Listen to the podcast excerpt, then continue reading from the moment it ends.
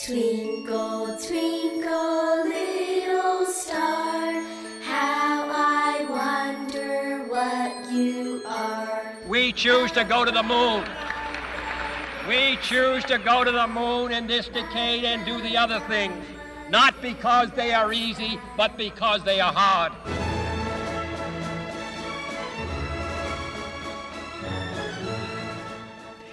And there it is, the familiar start that tells us we are welcoming Howard Parkin into the studio for the October edition of the Manx Sky at Night. Fastyr mie good evening, Howard. Fastyr mie Judith, nice to be here.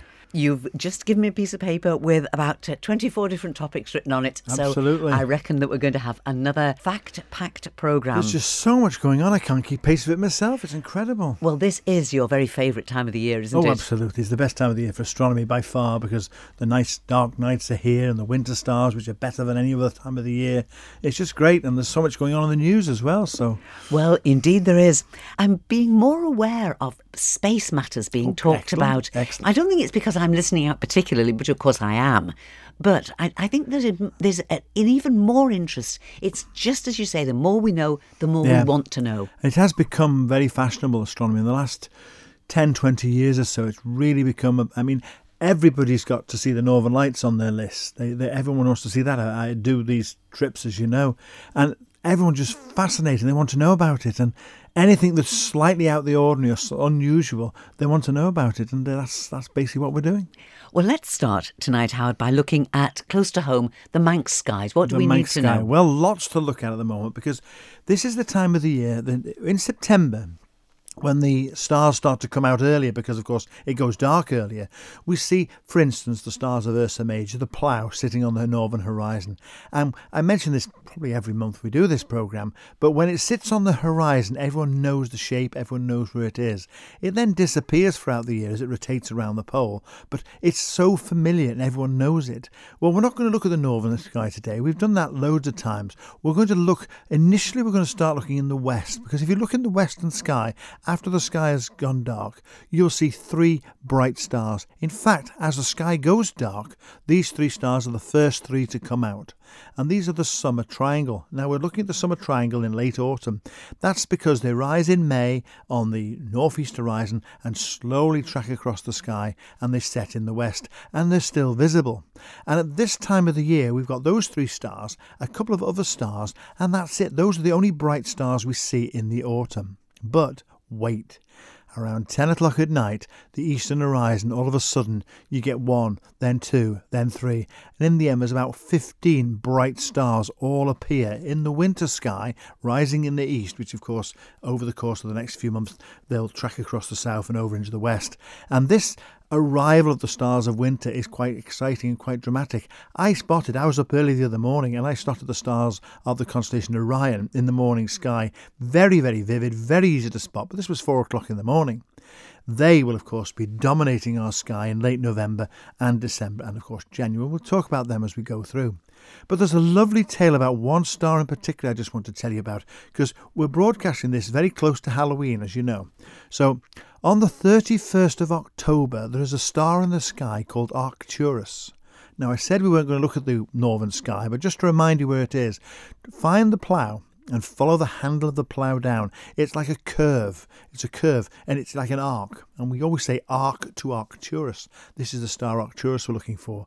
Because on the 31st of October, which I know is literally a few days' time, on the 31st of October, Arcturus is in the sky exactly at the same place the sun was on Midsummer's Day.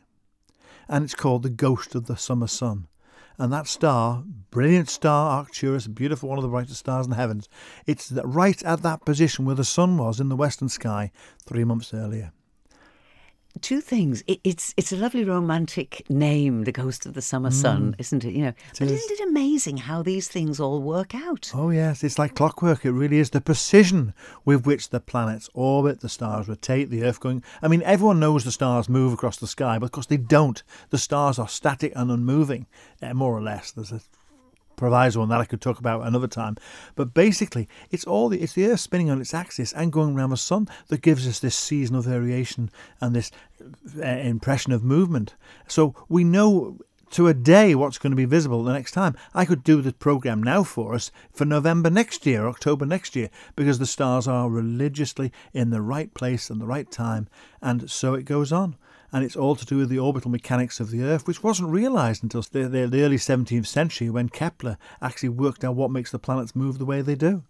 And these were people who did this without calculators and without um, books or anything. They just had their brains and their observations from other people um, from years earlier.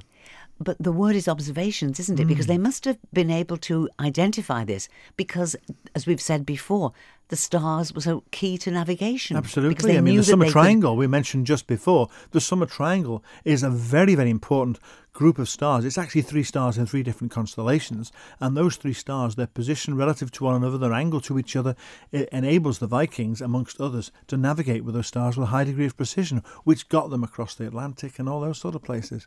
And we can work this out. But what always surprises me is you're doing all these observations, and then you think, well, hang on, I can't do it anymore now because those stars are setting in the west, and you have to wait 12 months to do it again but they eventually learned all the secrets and all these stories and everything else. And it's interesting you use the word observations because I always stress when I do my lectures observational evidence. That's what it's all about. You see with your eyes and you explain what you see.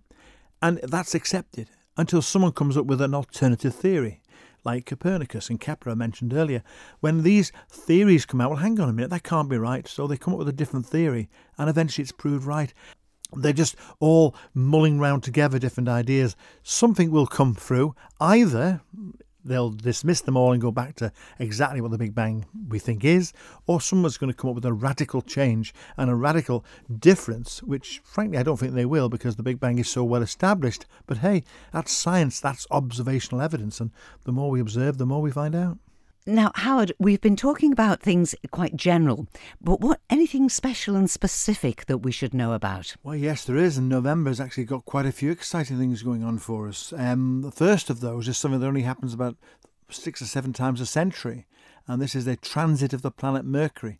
Now, this is a specialist thing to see, and unless you have a special telescope or with filters or anything else, you're not going to be able to see it. Um, please, nobody should ever look at the sun because if you do look at the sun from any form of optical aid, you'll blind yourself, and that will never do, obviously. Um, so leave that for the experts, and there'll be all sorts of stories about that on the news, I'm sure, at that time. That's on the 11th of November. But a few days later, we have the Leonid meteor shower, and the Leonid meteor shower is one of these showers that sometimes is very good, or occasionally is very good, I should say, but usually it's a damp squib. But we always don't know because sometimes the Leonid shower has been dramatic, and um, although we're not expecting anything dramatic this year, it's well worth looking out for because, unlike a lot of other meteor showers, these do leave what we call persistent trains. They leave a trail in the sky uh, for a few seconds after, which normally meteors you don't see a, a, trail. You see the meteor and that's it, it's gone. But these do leave a trail, so well worth looking out for um, around the 15th, 16th of November. But then we've got a real special event taking place, a real spectacular event taking place over Peel. Where else? because at the moment, uh, I mentioned about the bright stars appearing, and there may be a lot of people realise that on the low on the southwest horizon is the planet Jupiter. Very bright, very easy to spot, and uh, quite quite uh, exciting to look at. But that is slowly making its way towards the western horizon and will disappear into the twilight over the course of the next few months. But on the western horizon at the moment, rising into the darker sky, we've got the planet Venus. And Venus and Jupiter are going to meet each other in the sky on the 24th of November. And it will be quite dramatic. You're going to have two very bright objects. The two brightest objects in the sky after the sun and the moon are going to pass each other, uh, one and a half degrees apart from one another.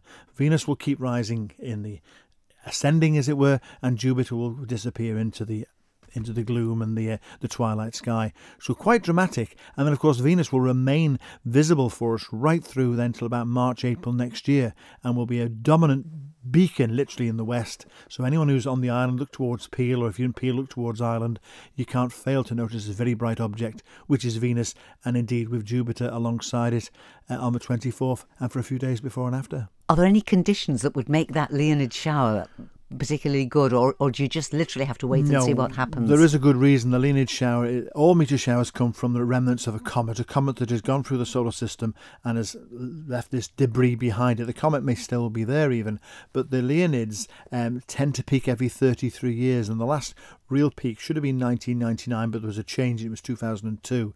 So we're not really expecting any dramatic activity from the Leonids until 2035, something like that. So, what with this, with the, with that potential meteor shower, and, and with Venus and Jupiter, something spectacular happening hmm. there, it's hardly surprising, is it, Howard, that you wish it was forever autumn? Oh, absolutely right. And what better song to play at this time of the year? One of my favourite artists, the Moody Blues and Justin Hayward. I hope you enjoy it. The summer sun is fading as the year grows old. And darker days are drawing near. The winter winds will be much colder. Now you're not here.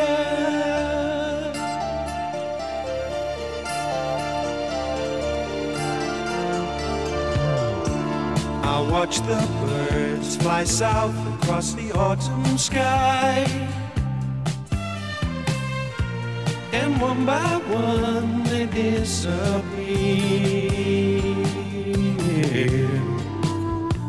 I wish that I was flying with them. Now you're not here. Like the sun through the trees, you came to love me. Like a leaf on a breeze,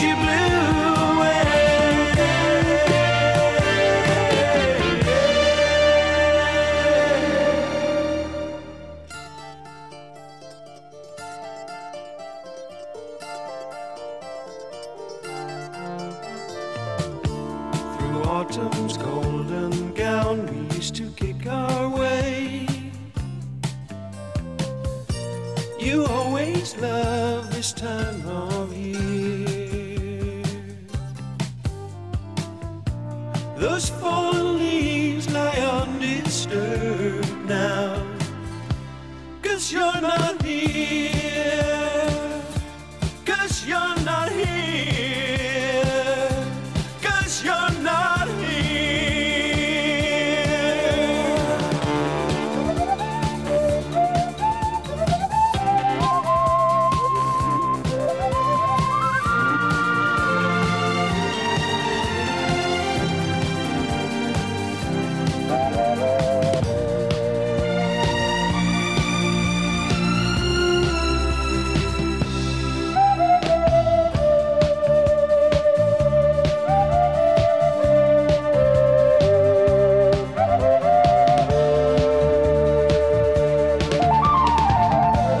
The sun through the trees, you came to love me. Like a leaf on a breeze, you blew away.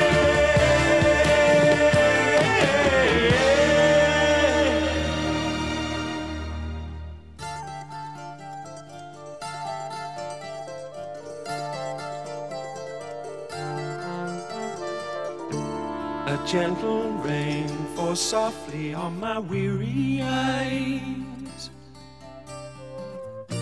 as if to hide a lonely tear. My life will be forever autumn, cause you're not here, cause you're not here. Cause you're not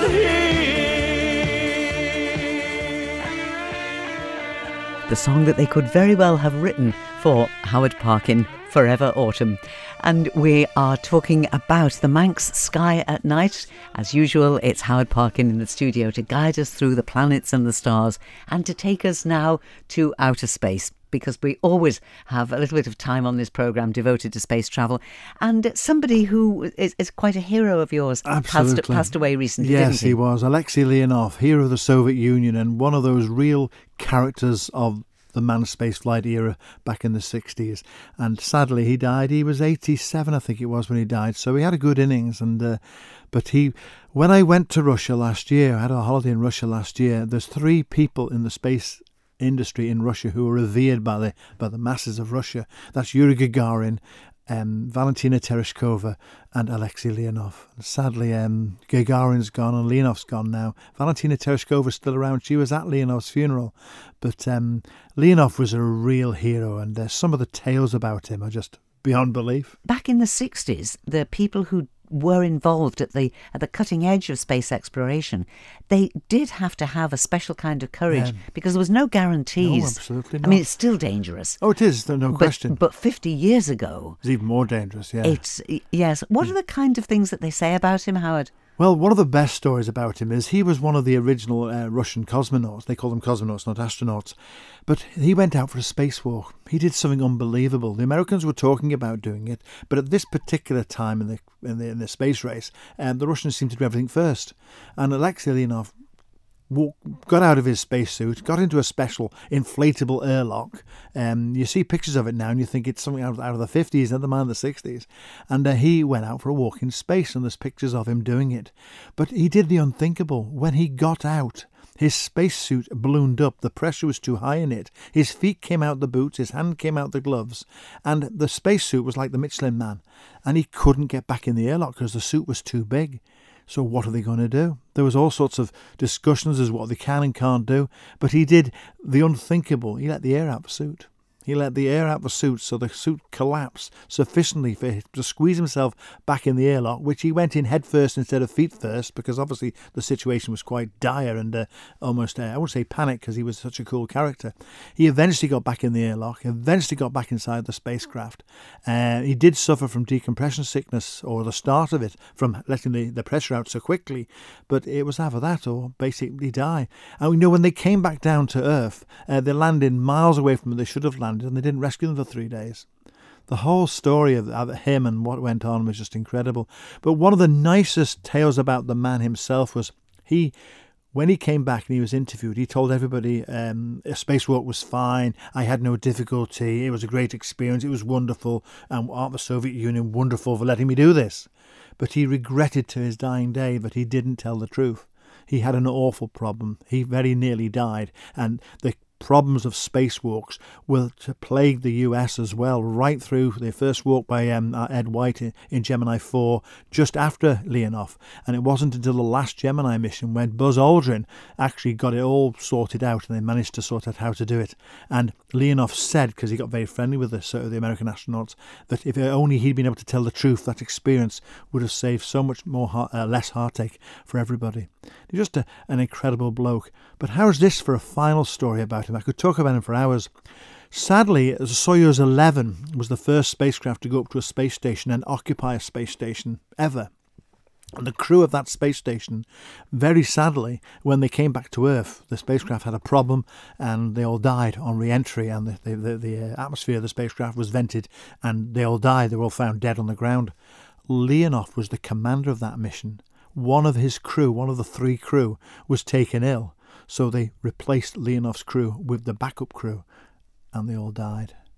So what a what a tale! But he was just a great character, and um, he had he, he was the guy who flew in the, um, the what they call the Apollo Soyuz test project, where they actually docked together Russian and American spacecraft, and that was the precursor of cooperation in space, which has led to the International Space Station. So it was he was a very clever bloke and a very heroic character. Truly heroic because Definitely. you'd have to have exceptional skills. I'm listening to those stories, very moving stories. And you couldn't really blame him for coming back and saying everything was okay because that was the climate that he was living in at that time. was the peak of the Cold War. he would he would have been driven out of his country, wouldn't he? If, Mm, he if he'd been. told the truth, they would have seen it as a, a reflection on their on, on their abilities, wouldn't they? Um, there's a much better climate for complete Oh, honesty, and and the best thing is, of course, that we've got, as we've talked about, international cooperation. That's it. I mean, that, that came from that Apollo Soyuz test mission. But you know, Leonov was meant to be the first man on the moon. He was the Soviet man who was selected to be the first man on the moon, but of course their rocket didn't work, so he never made it. But he was later interviewed some years later. See, I'm still talking about him. He was interviewed some years later, and he said, um, this was obviously after the, the wall had gone down and all that, and he says, I'm glad I didn't go because I don't think the machinery was up to it. He admitted that he didn't think it was up to it. But this was way, way later. This is about 10 years ago. Yes. But he could have been, it could have been Leonov we were talking about instead of Armstrong. And that's life, isn't it? Absolutely. It isn't isn't it? Chance remark, chance activities or whatever. Yeah, it's you know people say, oh, if I'd gone out five minutes earlier, if I'd Yeah. stayed home and taken that phone call, and but that You just don't know. that's do life. That's exactly. life. But um, I- think probably one of amongst one of your many gifts, Howard, is the, is the gifts of uh, predicting the future. because I seem to recall that when we were last together uh, a month ago, you were saying that you suspected the the SpaceX Dragon was going to be delayed. Yeah. And guess what? It's been delayed. They've finally admitted it won't launch now to the beginning of 2020. There was a bit of a spat. I'm not sure it was before or after we did our last um, chat. Um, but um, SpaceX, Elon Musk was crowing about his new Starship they're building and all the rest, and NASA got a bit upset with him because they actually made a comment that um, you should concentrate on getting the Dragon working and never mind your space, um, your Starship. And eventually they made friends again. And from that interview that the Jim Bridenstine, the head of NASA, uh, had with Elon Musk, he admitted that um, the original launch, or one of the original dates that has been pushed back repeatedly, which was for mid-November, has now been put back to the beginning of t- the first quarter of 2020. So when I say the first quarter, don't be looking for it in early January. I reckon we're looking at March probably. Yeah. Do, you think that is a, a much more logical thing Oh, I to think stick so. to? I mean, they had problems with the um, the abort system of this rocket, and that's what they've got to test. And now they're testing all the parachutes, and I think they've got ten parachute tests to get through before they get that right. But SpaceX, of course, are just one. The other one is Boeing and their Starliner, and they're about six months behind SpaceX. They're going to launch in December, and I think this one will happen. This is an unmanned launch of the new Starliner spacecraft. It's scheduled at the moment for launch on December 17th. Uh, that might well go back into early January, but that's the their test flight of the unmanned vehicle. That'll be all over the news, and then SpaceX and uh, Boeing will be ferrying astronauts up and down to the International Space Station, hopefully by the end of 2020. That's my prediction. End of 2020. If not, there'll be big trouble.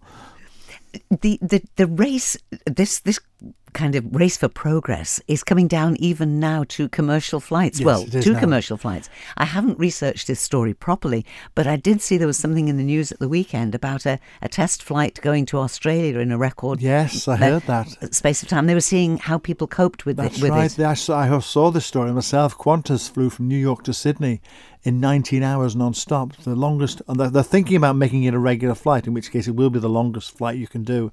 But what they did, interestingly enough, is when they took off from New York, they set the clock to Sydney time, left the lights on for about six hours, and then turned all the lights off and said, "Right, it's now night time in Australia." and they, they changed the lighting and they served the meals and breakfast and all the rest to try and counter the effects of jet lag because 19 hours is a long time for a flight. I've never done a flight that long and I don't know if I'd fancy it to be honest. Well, I did discover that um, you know how we we're always hoping that we're going to get you into space before we finish doing these series of On a programs. return, not Yeah. one way, return please. Oh, return. But of course, but of course, a return, for goodness sake. Well, that's one thing. What I did discover at the weekend that there is no way on earth that I will be ever, ever um, suitable for to get behind any kind of plane controls. I was on a flight simulator this weekend. All right, how Flight- exciting. Flight simulator. Yeah, crashed the plane four times. How many times did you try it? Four times. Maybe not. So yeah, No. I can I can be part of the ground crew and make tea. I that's an excellent idea. We talked about Unite School. and that was just Yeah. about to start last month. How's it going, Howard? It's going very well. I'm delighted to have about, I think there's 12 in the class this year. They keep coming back. Some of them come back. About three of them have come back from previous years. But basically, I do the same sort of stuff I'm doing with you on the radio. We talk about what's visible in the night sky, then we do a bit about the news, and then we'll do a lecture or a talk about a specific topic. For instance, last week we did all about Apollo 11 because it's still the anniversary year, and it's nice to, to look back. Because, of course, 50 years ago in November was the launch of the second manned mission to the moon, Apollo 12. And there's a lovely story to finish us off with with that one because Pete Conrad was the chap who was the commander of Apollo 12, and he's only a little guy. And uh, he made a $50 bet with somebody that he would say something frivolous when he stepped onto the moon. And he did. When he jumped off the ladder and landed on the moon, he said, That might have been a, a little one for Neil, but it's a big one for a little guy like me. And allegedly, he never got his $50. Well, now that's a shame. And he's uh, sadly he he he died. I mean, he, was about eighty odd, I think, when he was out on his Harley Davidson, had an accident which shouldn't have led to his death, but there was a problem in the hospital and he didn't get the right treatment or something, and sadly he passed away. And that was Pete Conrad, who was a real another hero of the of the era of the sixties and the seventies. And uh, there are so many of them, but sadly they're all slowly dying off. Well, indeed, because we are talking about achievements of 50 years ago. Of course, we are. And also, I think it's in celebrating these anniversaries that we realise how heroic those people Absolutely. were. It's not that we, we weren't we, we weren't impressed with what they were doing. It's just we we now understand more about Yeah. the technology of the time and its limitations, is. don't we? And indeed, next year we'll have in April we'll have the anniversary of Apollo 13. Now that will be a big anniversary as well because that was the one that really did make us realise how dangerous space was. How they got those three back is almost beyond belief. And of course, we've all seen the film Apollo 13. I'll bet it'll be on about 20 times in April next year. But uh, that'll be a great story to talk about maybe when we get through to March and April time.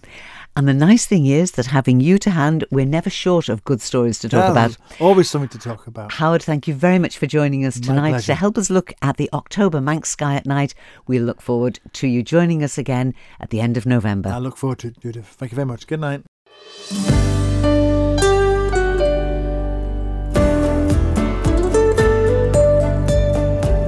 The Nation Station. Manx Radio.